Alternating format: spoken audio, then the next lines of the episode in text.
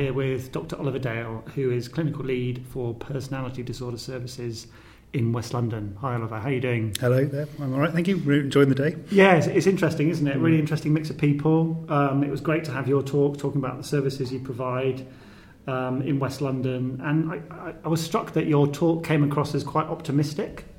How do you think your optimism and that evidence can be shared more effectively? So I think coming to events like this, um, uh, obviously, uh, it's really important that clinicians go out there and talk about their work. And um, uh, and I started off, as I said in my talk, in 2003 when the field was pretty new still.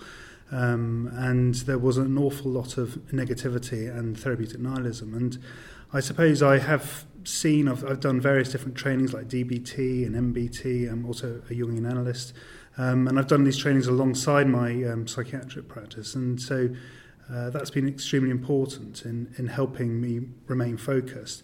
Um, I, I think the other thing that makes me optimistic is the co-production work that we do at the Cassel Hospital and through our managed clinical network. And uh, it's a really creative, collaborative relationship uh, that comes uh, from that. Um, and you see people get better. Frankly, they um, they live th- and they live their lives uh, more fully, and that's um, immensely rewarding. Uh, to go back to your question about how can we share it um, more widely, I think um, um, the British and Irish Group for the Study of Personality sort of Big Spud, is a really good vehicle for sharing um, what we're up to. Uh, it's an excellent um, organisation and a really broad church, um, and um, uh, I think we've we've been able to uh, develop a really lively delegates um, uh, um, group of people, and and I, I just heard today that we've almost sold out completely for uh, this year's conference, and so there's a really lively community here. So my optimism, I think, comes a lot from that. But when your team is so built on you know skills and knowledge and experience mm. that are really important in delivering that kind of care surely there's a huge kind of scaling up of that in terms of training, in terms of resource. Um, I'm, I wouldn't want it to come across that way, although of course the training has been very important, and that's what is is holding me often in in um, in those difficult moments when I'm um, up against um, a, a challenging clinical scenario. Um, but I suppose to put it into context, when I first started specialising in this area, I um, had a, a small clinic in, in Hammersmith and Fulham, and um, I didn't really have a team around me. And the, the work just became very challenging and very distressing, actually. Uh, when I was able to um, start to uh, develop a team, and we were joined by a, an excellent psychologist and, um, and a nurse and a psychotherapist, when we were able to have a team around us, it turned actually what was beginning to feel like a nightmare into a dream.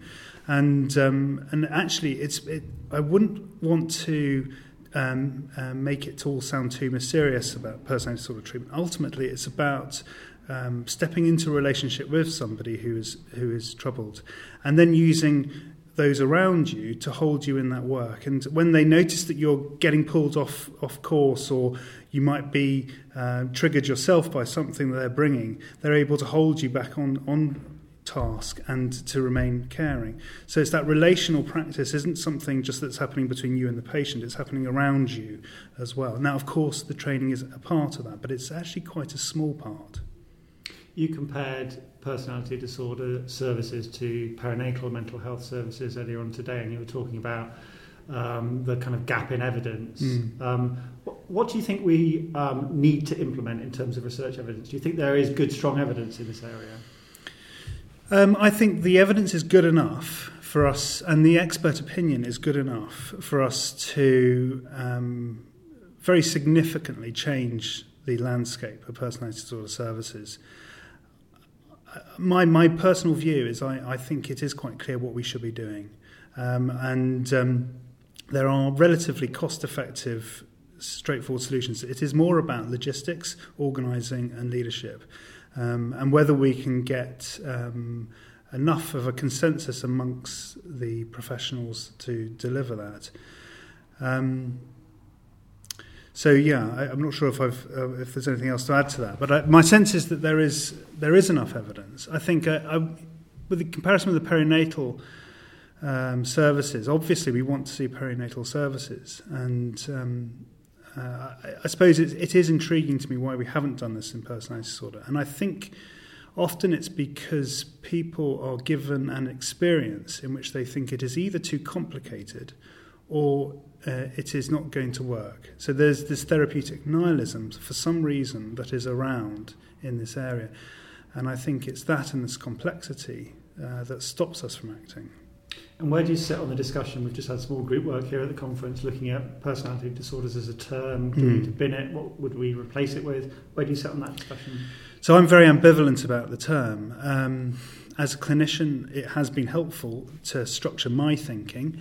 Um, it's been helpful in allowing me to uh, look at the, the services that our, our trust provides and thinking about what is working well and what's not working well. It's been helpful for me to identify training programs, research evidence. I can identify for um, my patients and their carers uh, courses they can go on, reading they can look up, um, and give them frameworks for, their, for them to understand. I have a lot of sympathy for why people find both those words, personality and disorder, um, offensive. And um, uh, I, th- I, can understand why uh, any diagnosis, in some ways, is um, limiting.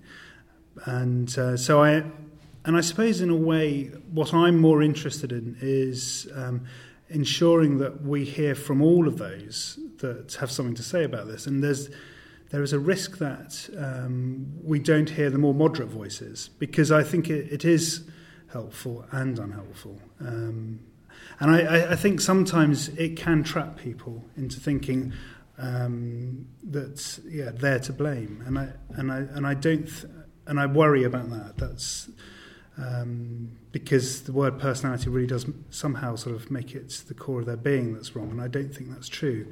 So I actually also have problems with the actual term, I don't think is accurate.